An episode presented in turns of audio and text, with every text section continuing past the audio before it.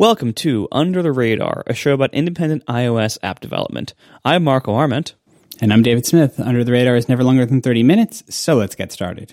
So, we need to log an event that we have started the show. Duly noted. And then when the show ends, we'll log another event that the show has ended. And we can use this to make our, our event log for our, our podcast.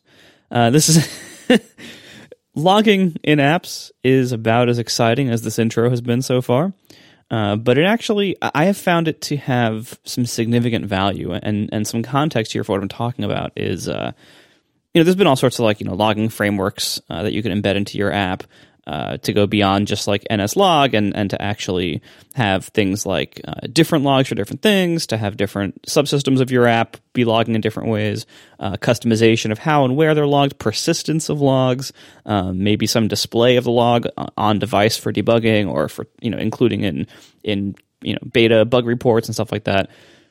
And I recently started diving into this world. Um, I guess re-diving into it. I used to a long time ago. I used what was that one? Cocoa Lumberjack. I used that forever ago. That sounds right, but that's yeah, it feels like a very long time ago. Yeah, um, I, I don't even know. I think it's still maintained, but I, I haven't I haven't used it in a while. Um, but in in the latest Overcast beta series, I part of this update to the app is that I rewrote a whole bunch of subsystems, or or at least I refactored or modernized them in significant ways. Uh, many of the subsystems the subsystems of the app are now rewritten in Swift. Uh, many of them are, if not rewritten, uh, at least now interacting with rewritten components. Uh, so there's been a lot of changes under the hood, and as part of my uh, testing and quality control process, I wanted to have some kind of persistent logging that I could log stuff that happened in the app, and importantly, on the Watch app.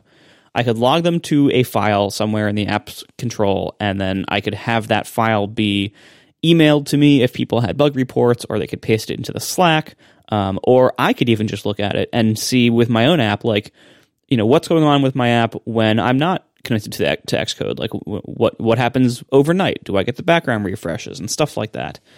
And so I built out, of course, because I, I it's me. I built out my own custom logging thing. Of course, um, and it's it's very simple. this and this is part of the reason I do these things myself so often is that I want things to be like exactly what I need, but no more than that.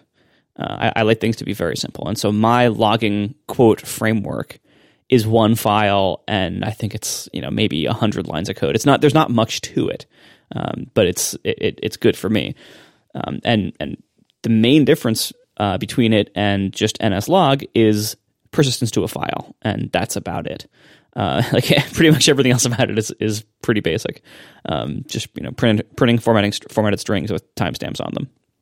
Um, but I have found this to be an incredibly useful tool, not only for just general app quality, but also just to see like the things I've rewritten are they working right? You know, are like what how are they behaving? Are they behaving the way I intended them to behave? And is there anything about them that is either you know that either is broken or that needs improvement or that could be improved.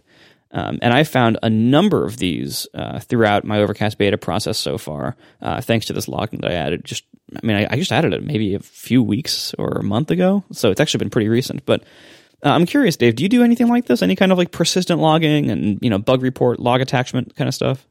So I, I, use it, but only internally. Like I've never, I've never built something like this in a way that is ever customer facing or even beta customer facing. Like it's always been something that, um, and I think especially again on the watch, it's a situation where I found, um, I know when I was developing a lot of workout stuff uh, on the watch, there was a lot. It was just the nature of doing workouts was that it was very inconvenient to be connected to Xcode while I was like going for an outdoor run. Right. Um, and so I needed to build a bunch of, you know, like essentially persistent logging into the application just to the degree that I could like keep track of what was going on and, you know, identify any bugs or issues or make sure that things were writing to HealthKit correctly.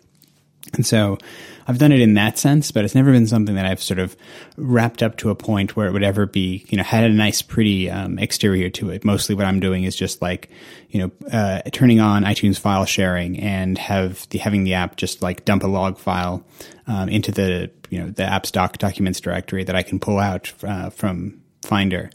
Um, but it's definitely, it is one of those funny things that I feel like, you know, if, if ultimately the best way to like debug a view is to put a border around all your views. Uh, and the best way to debug logic or sort of anything slightly more complicated is with like logging statements. Like whatever every year apple comes out with these amazing cool things in xcode where it's like their crazy view debugging thing or the memory architecture or all these things that they've come up with and they keep improving the logging system. And that's cool but like I find in day to day practice, like a big, a good, well placed log statement is just worth its weight in gold. So it's kind of one of those funny things about being a developer is that like, you know, I, when I was early days of developing, I, maybe I thought I was like, oh, this is just like what noobs like me do. Um, but now it's like I'm less of a sort of less of a, um, a beginner at this, but I still, you know, my apps are constantly filled with log statements and it's just, it's such a useful way to visualize kind of inter- turning the, uh, sort of multi-dimensional complexity of an application into just a linear flow of events.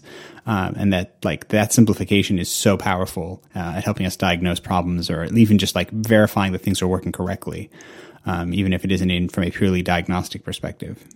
Oh yeah, and like, and I found, I mean, you mentioned the um, you know the watch workout case. This this to me like this is where logging is incredible because it isn't just about workout apps, it's just any watch app. Like debugging on the Apple Watch is slow and unreliable and, and is never a very fun process.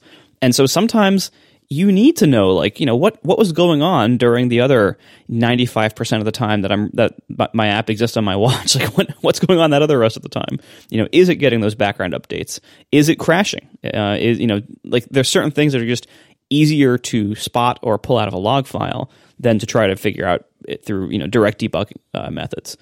Um, and so this has been kind of like my my my slow process of like modernizing and, and improving my app. Um, even crash logs, like I, I, I added my own crash reporter um, a few versions ago now, where it submits to my server any uncaught exception crash logs. Because Apple's crash logs, I think at the time, and I think still today, uh, for uncaught exceptions, they don't tell you what the exception was. Uh, they just tell you it's an uncaught exception that was thrown here, and they might tell you like the name of it, but they won't tell you any of the like the, like the the parameters or like the, the description string or anything like that.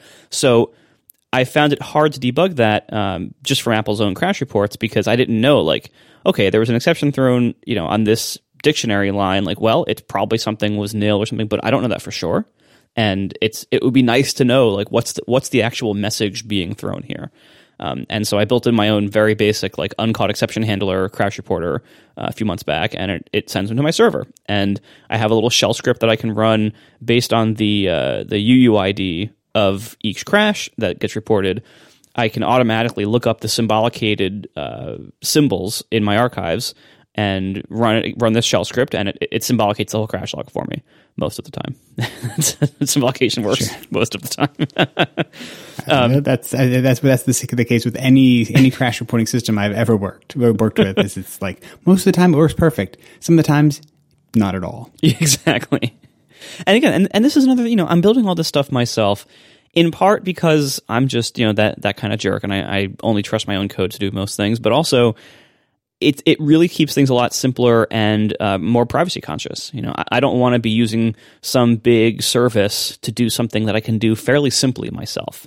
You know, if it's some if if I need a really big pain in the butt problem solved, like hosting servers. Like that's I don't want to physically deal with servers, so I outsource that to our friends at Linode. And this is not a sponsorship. like I outsource it to Linode because I, running servers is a really big deal that I don't want to do myself. But stuff like having a log framework in my app, that's a really small deal. That like I don't have massive needs for that. I need to write statements to a file and be able to get to that file sometimes. like that's that's it. and so doing stuff like this myself, I feel like is is worth that trade off if you're if you're in a bind and you know you don't have a lot of time, obviously I, don't, I, don't, I would understand completely for people who are like you know that's fine for Marco, but I I have to use whatever this free service is by Google or Twitter or Facebook or whatever, and I, I just I don't have the kind of needs that would need something big like that when it's something simple like that. But I do get a lot of value out of having this kind of functionality at all. And to me, that's that's a perfect recipe for like you know something that's good to write yourself. Yeah, and I think what's interesting there is that sense of hey, it's like identifying the need, I think is the first step though. Like in terms of with both of these things, like what are you actually trying to do? Is this something that you know that you're trying to ultimately expose to your mainstream users? Is it going to have a wide um, audience and user base? Like those are the kind of things that you need to make sure you understand. It I think too ahead of time for whether it makes sense to build it yourself or even just what this looks like from a privacy perspective and what the privacy implications are.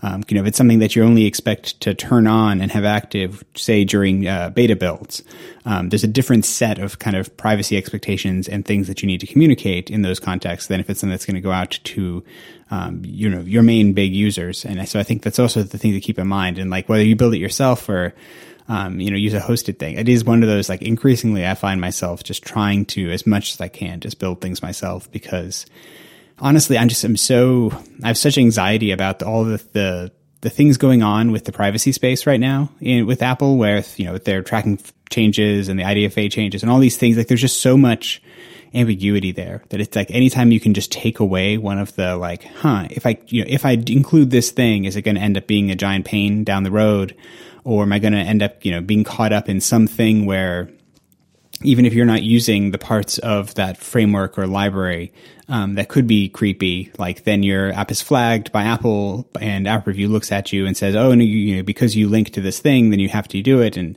so it's like, in that sense, like rolling it yourself, I think makes sense, and especially as long as you can, you know, roll it out in a way that is reasonable in terms of time it takes to build and time it and sort of expense in terms of hosting, which um, is you know probably fairly manageable. It's definitely sort of something that I've sort of found myself doing a lot more. And you know, it's like not not to your degree where I think you you build everything yourself. Um, there are a few things that I'll, I'll still outsource, but um, I definitely am sort of heading in that direction myself um, over over time. We are sponsored this week by Pingdom. Do you have a website and does it have things like a shopping cart or a registration form or a contact page? If you answered yes to any of those questions, you need Pingdom. Nobody wants their critical website transactions to fail. That means a bad experience for your users and could mean lost business for you. But the good news is you can set up transaction monitoring with Pingdom. Transaction monitoring will alert you when things like cart checkout or forms or login pages fail before they affect your customers and your business. Pingdom can let you know the moment any of them fail in whatever way is best for you. You fully customize how you're alerted, who is alerted, when you're alerted, depending on the outage's severity. And Pingdom cares about your users having the smoothest site experience possible. So if disaster strikes, you will be the first to know so you can get in there and fix it. It's super easy to get started. I've personally been a Pingdom customer for oh man, maybe 10 years. It's been a long time uh, because I, it's a great service for monitoring pretty much anything. Um, so you can see for yourself pingdom.com slash relayfm right now for a 30 day free trial with no credit card required. When you sign up, use promo code RADAR at checkout to get a huge 30% off your first invoice. Once again, pingdom.com slash relayfm, code RADAR for 30% off your first invoice. Thanks to Pingdom from SolarWinds for their support of this show and Relay FM. So I'm curious, like, you know, like I, I actually, I've been using this, you know, using this kind of system in Overcast, both the logging and then a different kind of logging that I'll get to in a second. And I've actually made significant uh, quality fixes and and like usage fixes from this logging. Um, like I, I found uh, last week, I found that I, I, had actually forgotten in certain cases to schedule the next background refresh task for Overcast, and I was able to verify this by looking at my own log and saying, "Oh, this like." This is somehow wrong. Like I, am not getting background refreshes all night long, and I had a couple of beta testers report the same thing. Like, hey, I, got a background refresh like at midnight, and then nothing until like eight in the morning. Like it's supposed to be more often than that. And uh, and I was able to look and, and find the issue. And like, oh, I, I wasn't fixing this correctly, and and so I was able I was able to do it. Um, one other thing I saw in my data usage or in in my um, main logging is I noticed that uh, I was running new artwork fetches for podcasts much more often for for certain shows than I thought it was necessary. And, and I know this because I would see like ATP said it had a new artwork version. And I thought I didn't change the artwork for ATP. like I'm pretty sure like I'm, something is wrong here. You would know. Right. You would definitely know. Right. And I noticed like after like every time it would sync artwork, it would say ATP's artwork had changed. And I was like, that's that's not right and and I I traced it to actually a server bug that depending on like which server had checked the artwork, like these two servers had a slightly different version of ImageMagick on on them, And so they would encode the artwork to, to a different sequence of bytes depending on which server encoded it. Whoa. And so I like I discovered this whole you know image bug. I'm like, oh, so I was able to fix that server side, uh, basically comparing the bytes before compression instead of after, uh, which I should have been doing the whole time anyway. But oh well, uh, no one no one's perfect. and so I was able to fix the server side bug because I was noticing in my own local logs in the app, hey, this isn't right. Um, and then this other thing I that I was working on, I've gotten some reports here or there over, over the years of using of making Overcast. People often report that it uses a lot of cell data sometimes, and it's really hard to debug that because especially an app that's designed to let you download large numbers of, of podcasts like it's kind of hard to to know when someone says it uses a lot of data like is that my fault or theirs um, and so I'm, i built this whole feature into the current beta version that'll be shipping soon um, that actually tracks data usage logging. Like it actually it logs every single bit of data that I can find a way to track my app using. It logs it, um, and this is largely thanks to a thing that I don't know if many people know about. Um, on NSURL session, there's a delegate method that was added a few OS versions ago. Um, something something did finish collecting metrics for task. And there's this whole like URL session task metrics object that will tell you for any URL task that you want to know about, it'll tell you whether it went through any redirects, what they were, um, and then all the, the byte usage for all their different requests. And it'll send you know the, the bytes from the headers, bytes from the bodies, like it tells you all that stuff in this in this URL metrics object. And so I went through my app and I audited like all the network fetches I could find and added this metrics collection. And I have this whole feature now that categorizes and and and shows you in a similar way to like I have like this like a, a, storage usage screen that shows you storage by podcast. I now have a similar screen in the current beta for data usage, and it, will break down for each podcast. Like, all right, here's how much data was spent on audio, images, sync data, and updates, etc. And what I found was that certain podcasts that I was subscribed to were sending huge amounts of data as feed updates. And I noticed, like, wait, like, why is this feed using like 20 megabytes of data in a day? Like, that's that's a ton of feed updates. And I eventually traced it to the specific issue where certain feeds now, especially this is this is very common with um, like user specific private feeds. So any any like premium content that you subscribe to that you pay for, or like Patreon feeds, things like that, where each user gets their own feed and there's like a big hash after it. ATP's feed works that way as well. Um, many of these feeds are now doing uh, hashed enclosure URLs. So you know they'll have at the end of each audio enclosure URL, they'll have some giant long you know URL hashed with a time bombed, time exp- time expiring link like an S3 signed URL or something like that. And every time you fetch the feed, or maybe every 15 or 30 minutes, those URLs all change. Which means that every single time this feed is fetched by Overcast servers, the entire feed has changed because all of its uh, download URLs have changed. This causes tons of sync data because the way Overcast works is whenever your app checks in with the servers and something has changed about the feed, it downloads whatever has changed. And so these feeds that had like per user hashes that would change every hour or 15 minutes or whatever, they were just causing huge amounts of data transfer, but the only changes were the enclosure URLs. And so I was able to fix that even server side as well, where uh, I just redirect all downloads now through like, you know, an overcast.fm slash download slash giant long hash URL, which then that redirects to whatever the current enclosure URL is in the feed. But what that means to the app is that those URLs are no longer changing every hour for all those feeds, which means that those feeds now have way, way less data usage on the sync side of things. And I was only able to find that because of all these logging features I'm building into the app. And so and like so it seems really boring. It's this seems like a like a kind of like a, a grunt work boring task. Um, but I really have gotten a lot of significant value out of just you know selectively adding a few bits of logging and a few metric collection things here and there. Um, and there is this, also this whole other system I wanted to mention that I haven't looked fully into yet. But there's an API called Metric Kit that was added in iOS 13 and I, and a little bit expanded in iOS 14.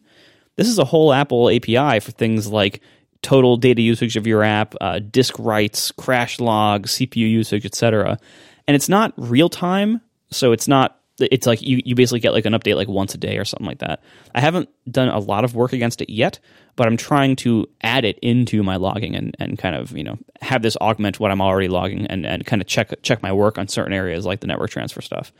And I think it's a, it's this great framework that like, you know, it's not showing you anything new that you can't just get from like the Xcode, uh, you know, summary tabs for like energy logs and stuff like that. At least, at least I don't think it is, or at least it's it's not doing too much more than that. But it's nice to be able to have that locally in the app, and then to be able to associate like certain high usage scenarios with like, all right, well, how many podcasts does this person subscribe to?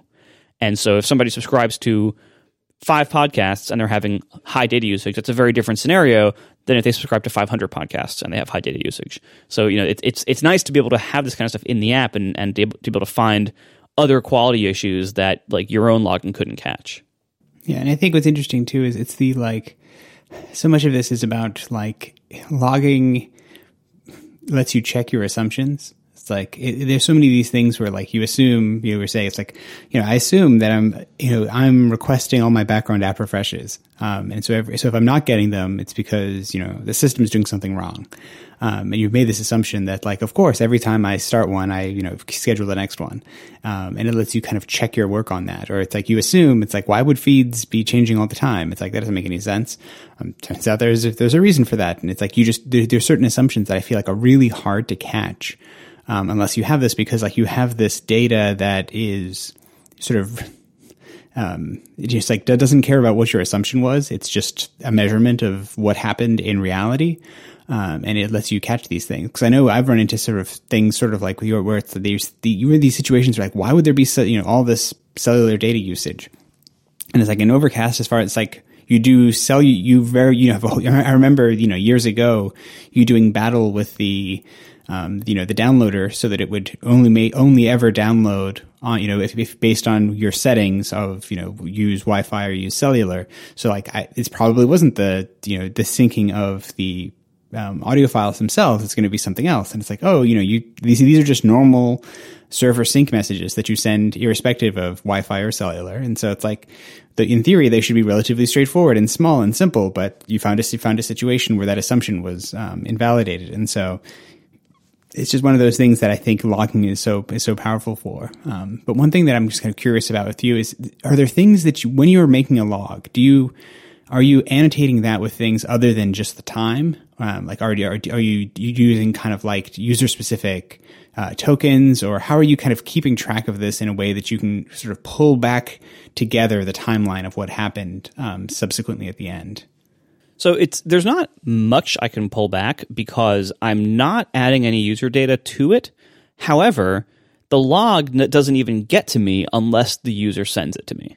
And like so, like you know, for privacy reasons, obviously you have to be careful how much you're logging and, and what you're logging and, and, where those logs are going. Um, for the way my logs work is they're just files locally, and the only way you can get to them is on the feedback screen. There's a button on the right that says debug log, and again, this is only in the current beta. This is not in the App Store version yet, but it will be um, if Apple lets me leave it there. Um, and so you like you you hit debug log, and then it opens up a share sheet with two text files attached, one from the phone, one from the watch. That's it. and and then you can choose what to do with that information. If you want to send it to me as part of a report, that's fine. People have largely figured that out.